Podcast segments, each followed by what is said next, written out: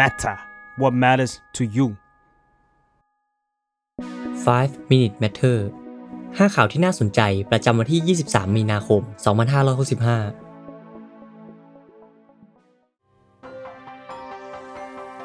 ศิลปินคนสำคัญของประเทศไทย วัฒน์ วรรลยางกูร กวีและนักเขียนรางวัลศรีบุรพา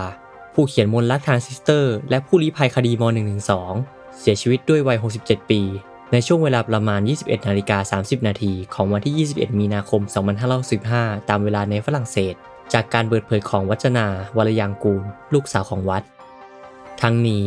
วัดได้เดินทางออกนอกประเทศ โดยลี้ภัยไปยังประเทศเพื่อนบ้านเมื่อปี 2557 เพื่อหลีกเลี่ยงการจับกลุ่มของคณะรักษาความสงบแห่งชาติในเวลานั้น ซึ่งเขายังถูกออกหมายจับในข้อหาตามประมวลกฎหมายอาญามาตรา112 จากการถูกกล่าวหาว่ามีส่วนเกี่ยวข้องกับการจัดแสดงละครเรื่องเจ้าสาวหมาป่าด้วย ข่าวต่อไปเกี่ยวกับเรื่องม็อบชาวนาที่ประชุมคณะรัฐมนตรี ได้รับเรื่องปัญหาหนี้สินของเกษตรกรเข้ามาพิจารณาแล้ว หลังม็อบชาวนาได้ปักหลักชุมนุมอยู่บริเวณกระทรวงการคลัง ตั้งแต่เดือนมกราคม โดยรัฐมนตรีกระทรวงพาณิชย์ จุลินลักษณะวิสิทธิ์ระบุว่า ที่ประชุมคอรมอเห็นชอบให้พักหนี้ของเกษตรกร 50%ที่อยู่ในสังกัด 4 ธนาคารของรัฐ ได้แก่ ธนาคารเพื่อการเกษตร และสหกรณ์การเกษตร ธนาคารออมสิน ธนาคารอาคารสงเคราะห์ ธนาคารพัฒนาวิสาหกิจขนาดกลาง และขนาดย่อมแห่งประเทศไทย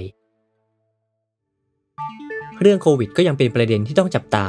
กับเส้นทางการอยู่ร่วมกับการแพร่ระบาดของโรคที่ยังดูเหมือนว่าจะยังไม่จบง่ายๆ นายแพทย์ประสิทธิ์วัฒนาภา คณบดีคณะแพทยศาสตร์ ศิริราชพยาบาล มหาลัยมหิดล เปิดเผยว่า ต้องจับตาสถานการณ์ในช่วงหลังเทศกาลสงกรานต์เพราะจะเป็นจุดที่บอกว่า ประเทศไทยพร้อมกับการไปสู่โลกประจำถิ่นหรือไม่ หากผ่านช่วงหลังสงกรารไปได้ดี ก็อาจจะสะท้อนวิถีชีวิตของคนไทยที่เข้าใจการรับมือของโรคระบาดได้มากขึ้น สงครามรัสเซียบุกยูเครนได้พรากชีวิตผู้คนไปจำนวนไม่น้อย หนึ่งในนั้นคือบอริส โรมันเชนโก ชาวยูเครนที่รอดชีวิตจากค่ายกักกันนาซีหลายค่ายในช่วงสงครามโลกครั้งที่ 2 บอริสได้เสียชีวิตด้วยวัย 96 ปี หลังจากที่มีรายงานว่ามีระเบิดตกใส่บ้านเขาในเมืองคาร์คิฟ ประเทศยูเครน รายงานระบุด้วยว่าที่ผ่านมาโรมันเชนโกได้อุทิศตนเพื่อทำงานบันทึกความทรงจำเกี่ยวกับอาชญากรรมของนาซีมาเสมอ